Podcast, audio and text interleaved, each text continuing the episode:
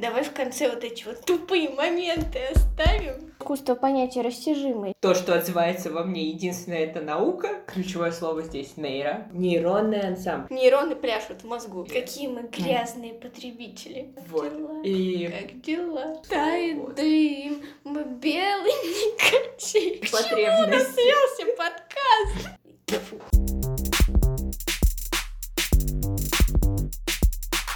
Это была самая скучная подводка к нашей теме. Зато информативная.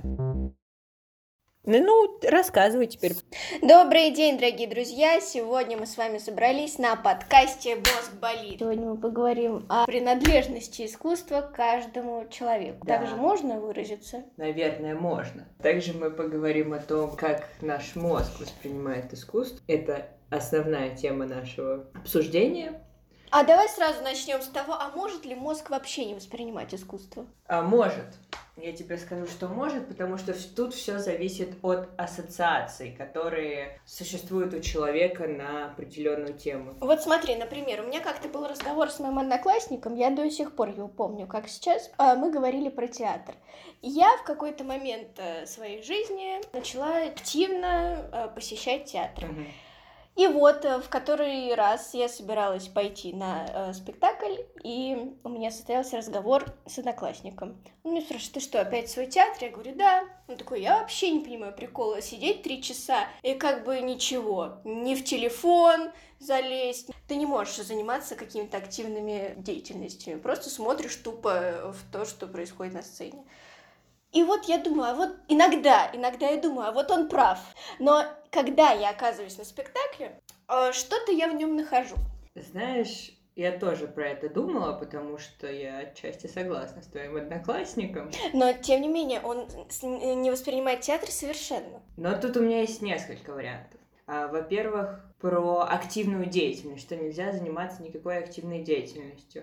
У современного поколения молодого есть такая особенность мышления, как клиповое мышление. То есть они привыкли быстро потреблять какой-то контент, быстро переключаться с одного на другое, и у них нет просто привычки долго задерживаться на каком-то контенте и сосредотачиваться на нем, вникать. Им нужно быстро, чтобы быстро понять, как видео в ТикТоке, например. А должен ли театр адаптироваться под это? На мой взгляд, как человека, который интересуется восприятием мозга, да, потому что я также не понимаю театр, и мы плавно переходим ко второй части. Почему он не воспринимает театр как искусство? Наш мозг, он с детства привыкает к ассоциациям, которые в него закладывают. То есть, например, когда мы видим что-то, банально привили ему это или нет. То есть рассказывали ему, в чем ценность этого или нет. Но он считает театр искусством, но он именно для себя, для своего восприятия его не признает. Театр ему не интересно. Он понимает, что это искусство, так общепринято, но мне это не интересно. Я туда ходить не буду. Вот очень важное слово ты здесь сказала, что это общепринято. То есть какие-то... Это уже мы переходим к социальной психологии, немножко ее затрагиваем. То есть везде нам говорят, что театр — это искусство, в театр ходят там высокообразованные, интеллигентные люди. Но если у вас нет какого-то элемента обучения, то есть понимания того, как нужно воспринимать театр, какие-то образы, с чем они ассоциируются. Мне кажется, это в любом искусстве, если у вас нет вот этого момента обучения, он отсутствует, того, как правильно это воспринимать, как правильно это интерпретировать, то да, конечно, будет скучно. Вот здесь я полностью солидарна с твоим одноклассником, я не воспринимаю искусство, то есть да, это красиво, да, вообще какие-то картины, мое сознание отказывается понимать, как вообще можно написать картину, чтобы она была настолько реалистичной, но я не понимаю вот именно этот момент искусства. Как-то мой преподаватель по истории зарубежной литературы, почему мы идем в театр, почему мы смотрим на картины, потому что мы узнаем там что-то свое. Вот мы что-то прочитали, потом: о, я это видел, я это слышал, я это знаю, да, я понял, Вот. Про ассоциации как раз. Это же в тему.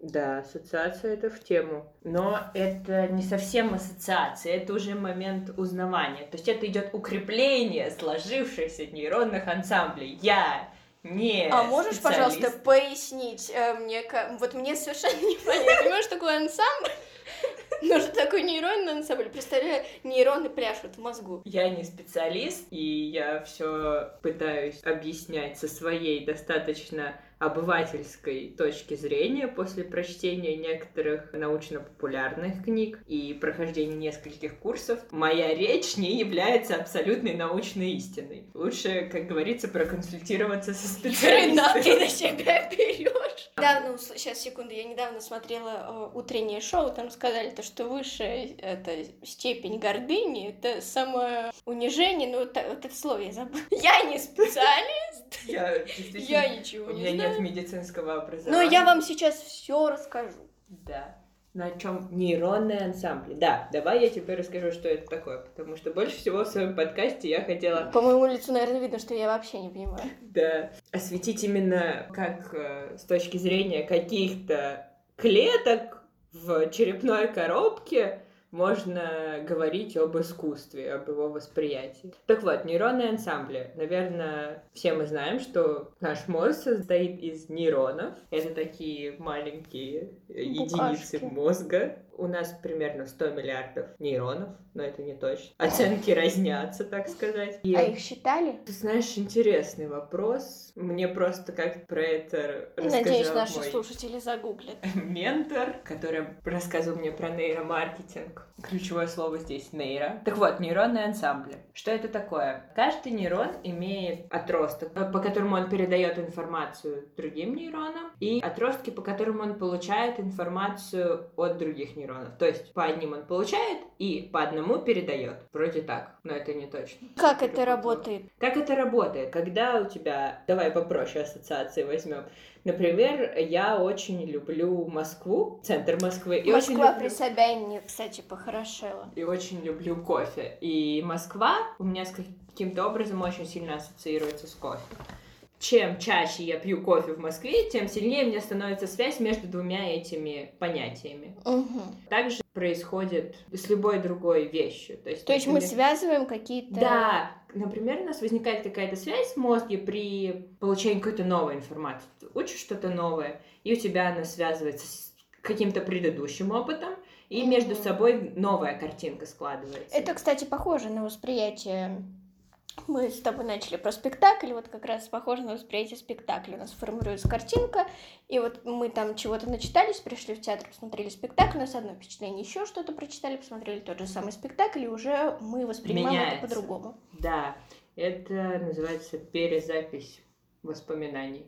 Перереконструирование воспоминаний, потому что каждый раз, когда мы вспоминаем о чем-то, мы вспоминаем не о том событии конкретном, а о том, как мы вспоминали о нем в прошлый раз. Ого! Вот так вот мы обманываем себя практически каждый день. Вот, и нейронные ансамбли, о которых мы изначально говорили, если у нас существует какая-то ассоциация в нашем восприятии, и мы идем, допустим, в театр или на выставку, не знаю, куда еще ходят люди, которые интересуются искусством. Концерты. Ну, хотя, я не знаю, концерты — это более массовая такая культура, да. И она мне больше нравится, если честно. И когда у нас еще... Но подожди, есть еще концерты же симфонические. Подожди, да я расскажу про нейронный ансамбль. И когда у нас есть какая-то ассоциация, существует, и мы идем в театр, и там она подкрепляется, просто еще раз мы видим связь между двумя этими понятиями, просто она усиливается и еще сильнее закрепляется в нашей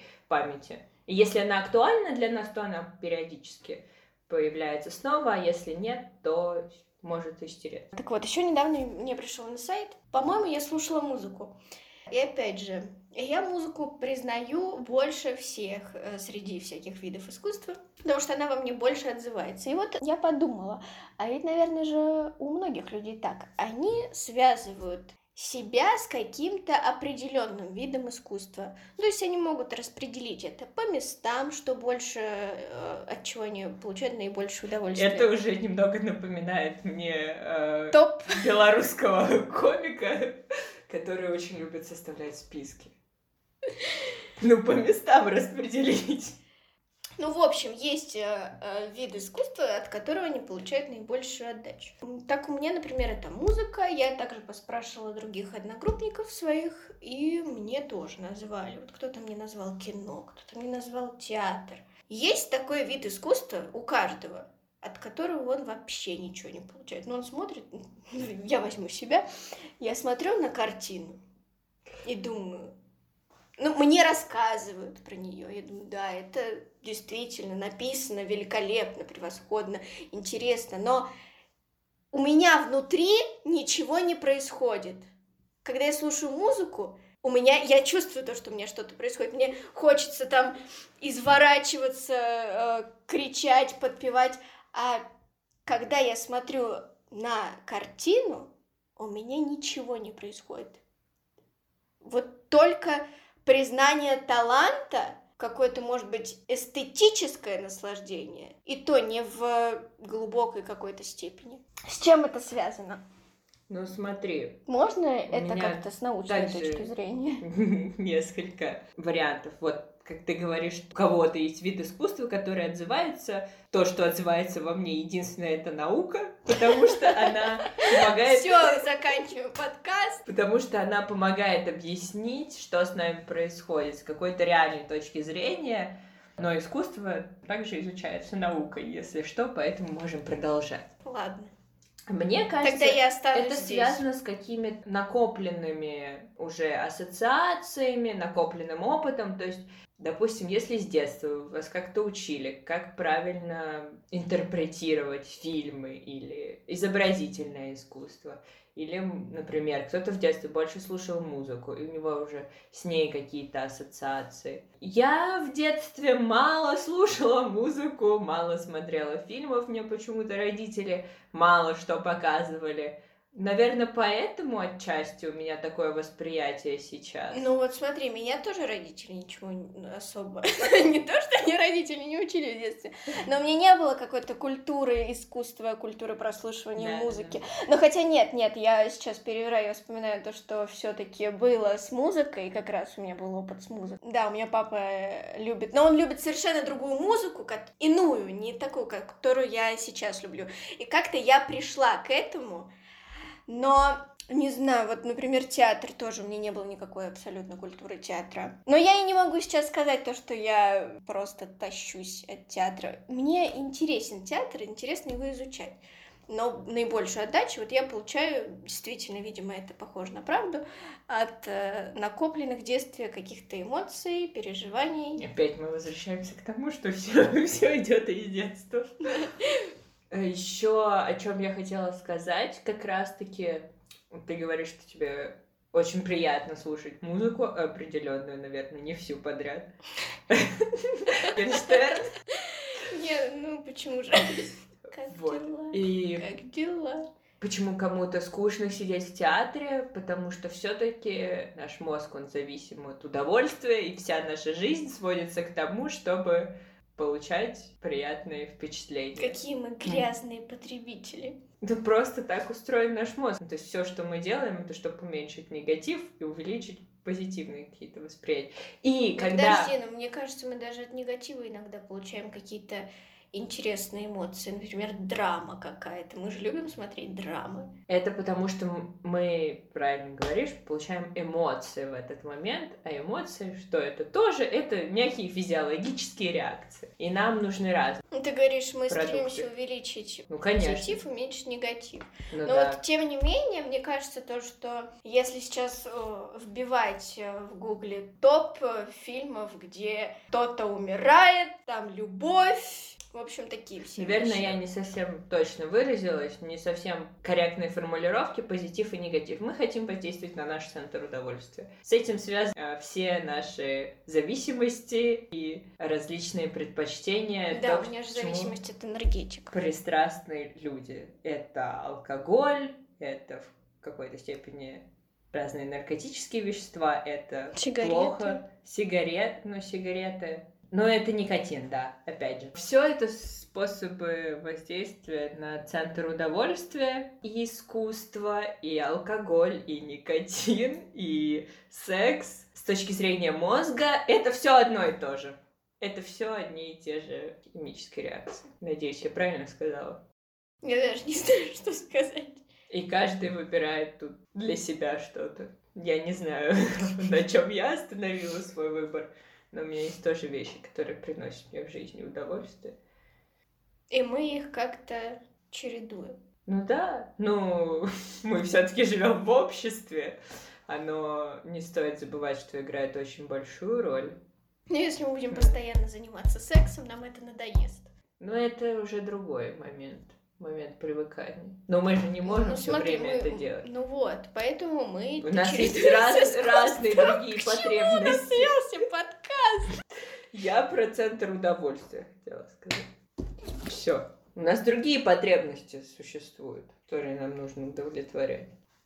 Сон. Ну это физиологические, да? Да.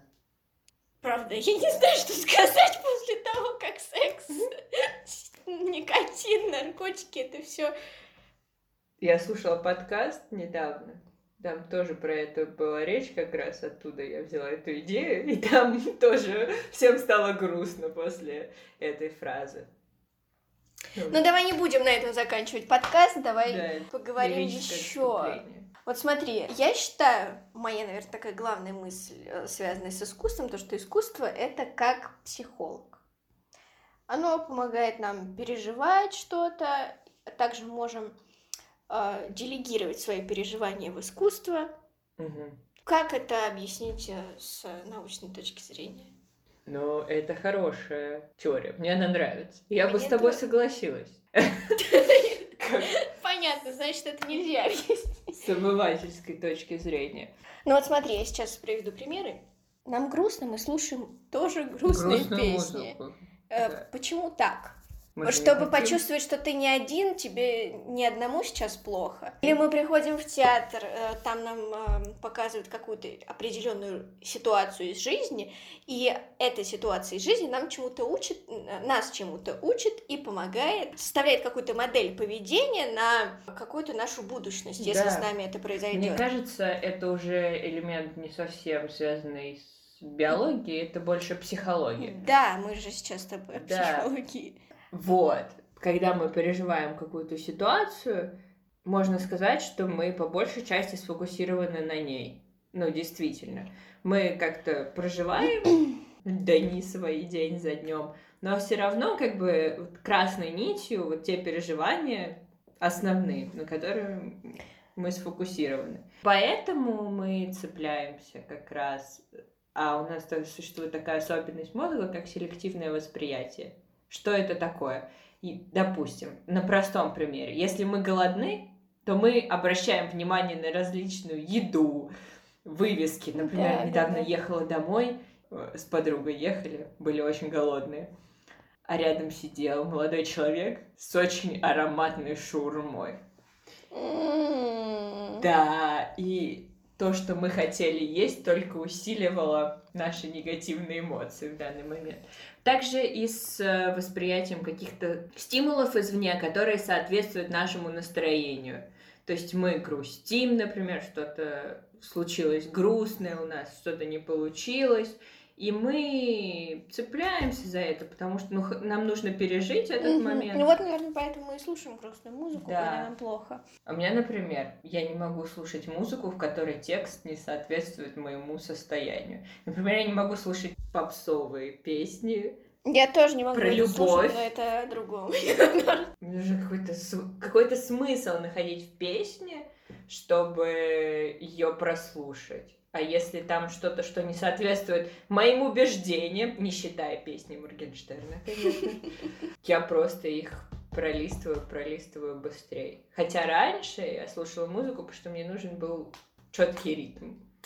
Например, для занятий спортом, ну или просто, чтобы настроиться на какую-то волну. Я не могу, вот я поняла то, что я такой человек, я либо там. Я либо занимаюсь спортом и не обращаю совершенно внимания на музыку. Либо я слушаю музыку, и спорт как-то идет далеко. Я могу заниматься, но я в музыке, я не в спорте. Я могу забыть, что мне там следующее нужно сделать, потому что я в музыке. У меня такого нет. Я вчера бегала, и включается песня «Меладзе», и я бегу только быстрее. Я катаюсь на велосипеде, но как-то это сводится к второстепенному. Знаешь почему? Потому что наш мозг может делать только одно действие в один момент. Это я еще прочитала, когда готовилась к IELTS 2 года назад. Там был очень интересный текст, советую.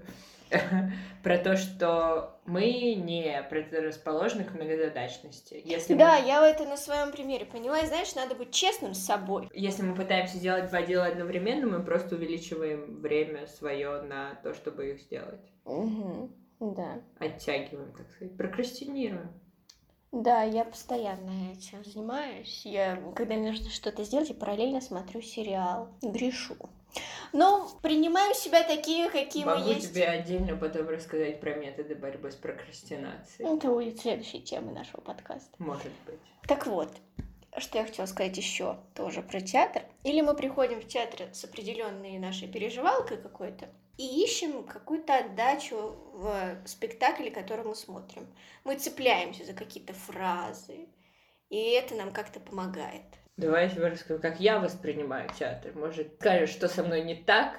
Ну, мне просто интересно, раз уж на это зашел разговор. Я иду в театр, если я знаю какое-то конкретное произведение. Да, я тебя понимаю, потому что не особо интересно. Ну, не интересно, а... Просто если ты пришел в театр на незнакомую постановку, ты сидишь такой, чё? Да, очень трудно понять, что происходит в принципе. И другой момент, я иду, если есть какие-то знакомые, известные актеры. Ну или если ты мне что-то порекомендуешь.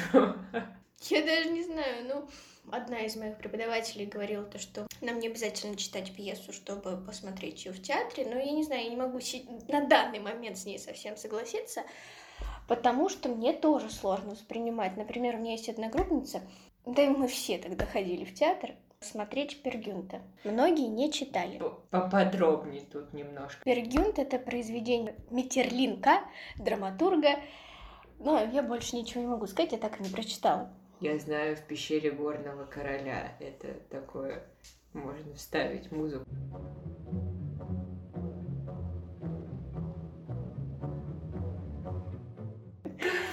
Так вот. Из незнайки.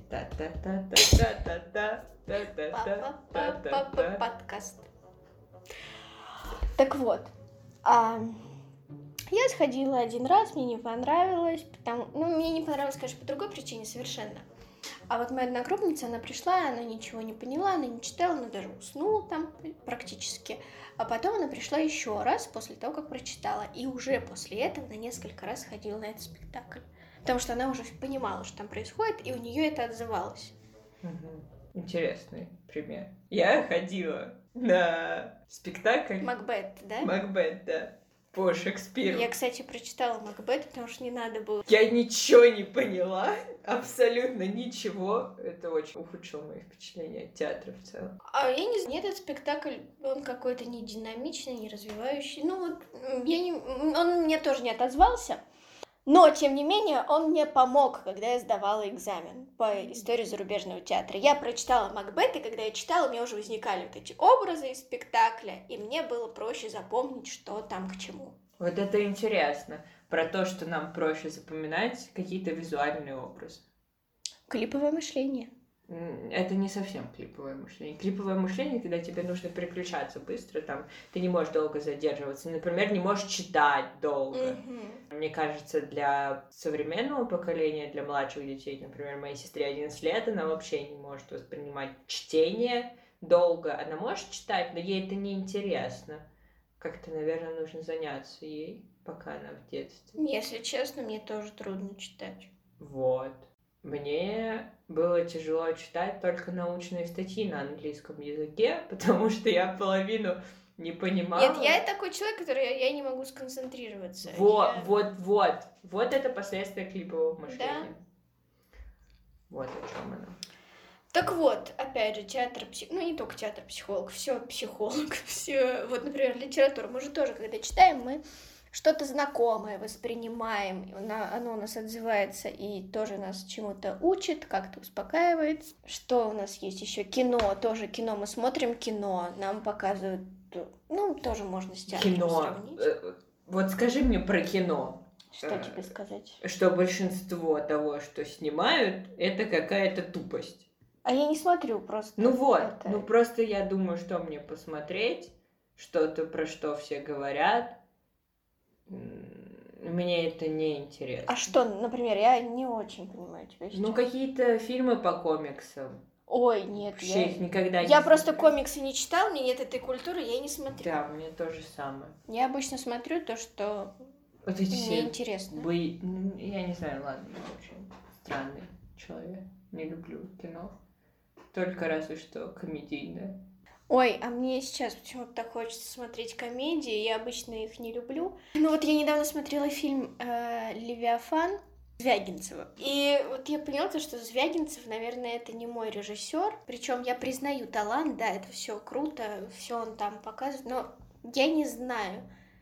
Это как будто это не ново, и это уж слишком уходит в драматизм, слишком. Мне кажется, такое тяжело воспринимать. Все-таки это же тоже искусство. Да, я признаю, но Звягинцев не мой режиссер, при том, что я люблю Балабанова, хотя у него тоже там особо веселого мало. Но, тем не менее, он мне ближе как-то, ну, вот чем опять. Звягинцев. Мне кажется, это связь с нашими предпочтениями, каким-то опытом и соответствием нашего восприятия мира с восприятием мира режиссера. Мне кажется, что мы не хотим что-то новое открывать, мы хотим найти что-то, что подтверждает какие-то наши что-то мысли. Свое. Да, что-то, что близко нам. Еще, наверное, если мы все-таки говорим больше про мозг, про нейрочасть, нейронадувательство, нейроочковтирательство, как я прочитала в книге. Так вот, я бы хотела упомянуть, что есть наука, которая связывает нейросайенс, нейронауки и искусство. Она называется нейроэстетика. Красивое название. Очень красиво. Она достаточно новая, появилась относительно недавно. И чем она занимается? Она занимается применением подходов нейронаук, то есть изучение реакции мозга, активации различных областей мозга, подходов к эстетике. То есть ученые используют знания о работе мозга и человеческой психологии, то есть то, что мы по большей части сегодня обсуждали, чтобы объяснить, почему людям нравится смотреть на определенные образы. То есть они фиксируют, какая область мозга активна, когда человек смотрит на какой-то предмет искусства. Тут мы можем вернуться немножко в визуальное искусство, о чем мы говорили, то есть какие-то, что может быть примером визуального искусства. Изобразительное искусство. Да, то есть, ну, картины. Мона Лиза. Как бы это, мишки, которые на конфетке. Мишки в лесу. Ну, что-то... Утро в сосновом бору. Да. Да, вот. Я вспомнила название конфет. Почему конфет? Потому что изображение часто называют визуальным чизкейком. Почему чизкейком? Потому что в соответствии с нашими эволюционными предпочтениями к жирным и сладким продуктам, потому что они необходимы были нашим предкам для того, чтобы выжить. Поэтому мы сейчас так пристрастны к сладким и жирным продуктам. Еще это, наверное, связано со словом «вкусно». Так как сладкое, а чизкейк — это сладкое и жирное, то мы испытываем определенное удовольствие, когда потребляем такие продукты. Это тяжело отрицать. Поэтому изображения, которые нам приятны, называют визуальным чизкейком, потому что нам также приятно их потреблять. Это что я хотела сказать про нейроэстетику, чтобы как-то объединить научный подход и искусство. Вообще, мне кажется, неправильным, что разделяют науку и искусство. А как это не разделять? Я вот не понимаю. Ну просто мы привыкли их разделять. Это как разделять мозг. Ну все взаимосвязано, но просто совсем уже прям наука и искусство — это же разные вещи, тем не менее. Ну да, это разные области жизни, но они не прямо противоположны. Ну это никто же не... Хотя да, у нас как-то принято это противопоставлять. Это тяжело отрицать. Что мы еще не обсудили? Насчет Звягинцева. Хочу сказать то, что я долго не могла посмотреть фильмы, я не знаю даже почему, не могла посмотреть фильмы Хлебникова и Звягинцева. Они вышли, примеры какие-то одновременно. Фильмов. Я сейчас их скажу. Я не могла посмотреть именно эти два фильма. Это «Нелюбовь» и это «Аритмия». Почему-то мне потребовалось достаточно долгое время, чтобы к этому прийти. И вот я посмотрела даже не для того, чтобы посмотреть фильм как фильм, а чтобы ознакомиться с работой режиссера. И вот мне было интересно, кто мне будет ближе. И, наверное, это Хлебников, потому что, опять же, я про Звягинцева уже сказала. Хлебников, такое чувство, что он ближе к человеку. А Звягинцев дальше, и как будто он идет по пути, который уже был. Угу. Вот такое у меня впечатление. Но это какая-то новая история, но ее еще сильнее драматизируют. Прям максимально. Ты же смотрела «Нелюбовь»? Да, да. Согласись, это драматизировано очень сильно. Хочу как раз про это сказать. Несмотря на то, что я достаточно ровно отношусь к искусству, нет у меня привычки, я люблю смотреть фильмы про Россию. Ну, то есть не какие-нибудь горько, а которые отражают действительное положение вещей. Я смотрела «Нелюбовь», по-моему, «Аритмию» я тоже смотрела. Mm-hmm. Просто «Нелюбовь» мне как-то сильнее. И мне нравится смотреть фильмы про Россию, такие вот очень драматизированные, потому что... Я не знаю, мне просто нравится. Видимо, у меня какие-то такие же ассоциации, мы опять к этому возвращаемся. И я действительно вижу, что это не сериалы по второму каналу и первому, в которых какая-то бедная девушка выходит замуж за богатого. Да, да. И... Потому что это отражает действительность. Да, это действительно какие-то межличностные отношения очень точно передает между людьми, что все не так круто, что есть проблемы, что есть серьезные проблемы. Мне кажется, то, что их так освещают... Да, но у Звягинцева просто в каждом его кадре фильма вижу... Это очень тяжелый фильм, я согласна. Даже не только «Нелюбовь», вот «Левиафан» тоже в каждом кадре этого фильма. Я... Как будто вот пинают. И я вижу, да, я вижу этих людей, которые существуют в нашей жизни, и там тоже конец плохой, но прям конец в «Левиафане» для меня, он тяжелее, чем конец в «Нелюбви». Но... Даже не представляю, что там может быть. Ну, для меня тяжелее. Надо посмотреть. Я не знаю, вот...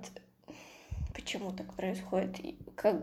Может быть, у меня ощущение, что как будто это сделано специально. Знаешь, бывает такое, когда тебе драматизируют очень сильно, чтобы тебе это как-то в тебе отозвалось. Но во мне это отозвалось в обратную сторону. Но, кстати, тут тоже снова приплету мозг. Это же еще сильнее вызывает активацию тех же областей. То есть, допустим, те же карикатуры, какие-то элементы, по которым мы узнаем человека или просто распознаем какую-то ситуацию, если они преувеличены, они сильнее активацию областей мозга. Да, и как будто со мной провели эксперимент. Нет, вот такое случилось, когда я смотрела Пер Гюнта, у меня было ощущение, что надо мной издеваются. То, что меня специально привели в театр, посадили на это кресло, и включили мне в какой-то момент. А хаски как раз в тот момент это было популярно, ну не популярно, но на слуху. Mm-hmm. И мне сложилось впечатление, что это было сделано, вот, чтобы меня привести сюда и оставить в зале, чтобы вызвать какой-то интерес. Мне это как-то, знаешь, искусственным путем. Mm-hmm. Не то, что я сюда пришла, потому что я хотела, мне нравится безумно. А вот как будто вот это вот случилось, и на все, я уже не могу это дальше воспринимать. Как будто специально по тем темам, на которые есть триггеры. Да. Вот. Что на них специально стриггерили такую реакцию. Да. Наверное, это было, конечно, не так, потому что я... Ну вот у меня произошла такая реакция. Но я уважаю режиссера Юрия Бутусова. Ну, тут он, конечно, действительно интересный очень режиссер. И, скорее всего, он это использовал, потому что у него это отзывалось. Но вот у меня так случилось. Бывает и такая реакция. Давай, наверное, мы подведем итог, что мы сегодня обсудили. Подведем итог. Я знаю, как мы подведем итог. То, что у нас центр удовольствий, мозг воспринимает одинаково секс, наркотики, искусство. На этом можно... Да, но я еще скажу, что мы обсудили, почему мы так по-разному воспринимаем искусство, как это связано с нашим детством. Да. Обсудили какие-то моменты, как они в нас отзываются, например, театральные постановки, музыку, науку. Кино. кино и с какой-то точки зрения посмотрели вглубь нашего мозга. И мы рассмотрели какие-то научные аспекты, например, что такое нейроэстетика, нейронный ансамбль. Да, теперь я знаю, что ансамбль бывает не только связанный с музыкой. Я думаю, на этом нам стоит завершить наш сегодняшний подкаст, который мы записали с пятой попытки. Да, мы не могли встать. Надеемся, это не последний, и мы еще поговорим про прокрастинацию. А также не будем забывать об искусстве. Иногда, да. А, еще я хотела сказать про то, что же теперь делать с тем знанием, которое мы сегодня обрели. Жить дальше. Например, как изменится твое восприятие? Мне кажется, никак. Мы зря все это сделали, да? Ну, правда, потому что ты просто теперь знаешь... Почему ты больше любишь музыку? Ну, почему я больше люблю музыку? Но мне проще как-то жить, когда ты понимаешь, почему и что с тобой происходит. Ну, да. Ну вот, да, то есть да. Тебе просто станет проще жить. Ну нет.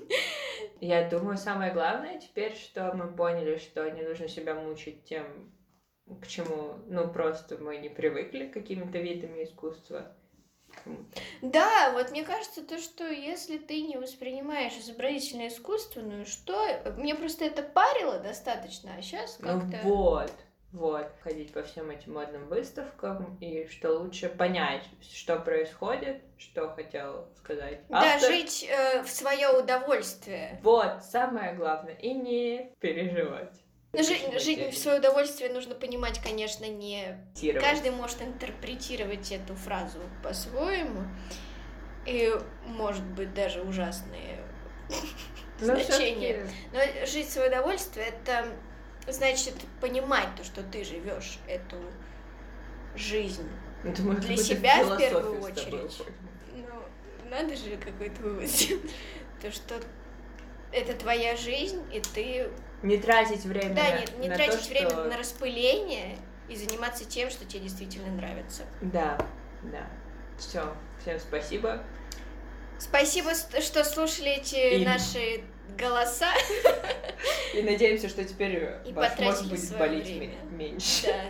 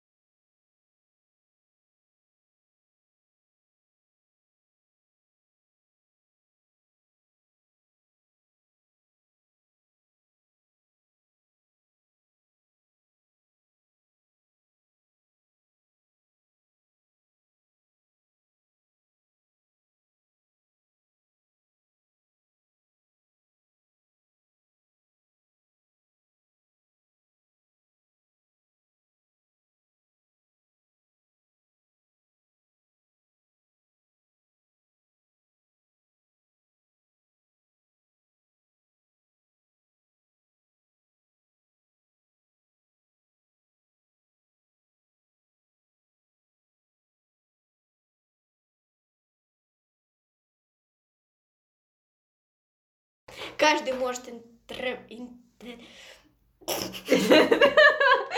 в конце будет. Живи, Беларусь. Была при Собянине, кстати, похорошо. Она называется нейроэстетика.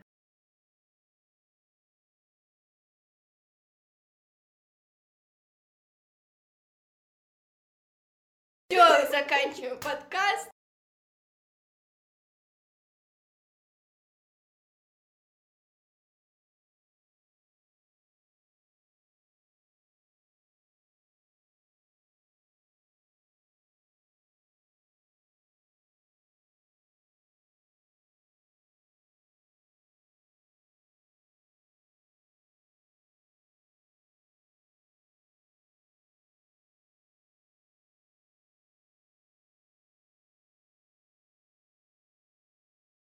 Еще недавно мне пришел инсайт,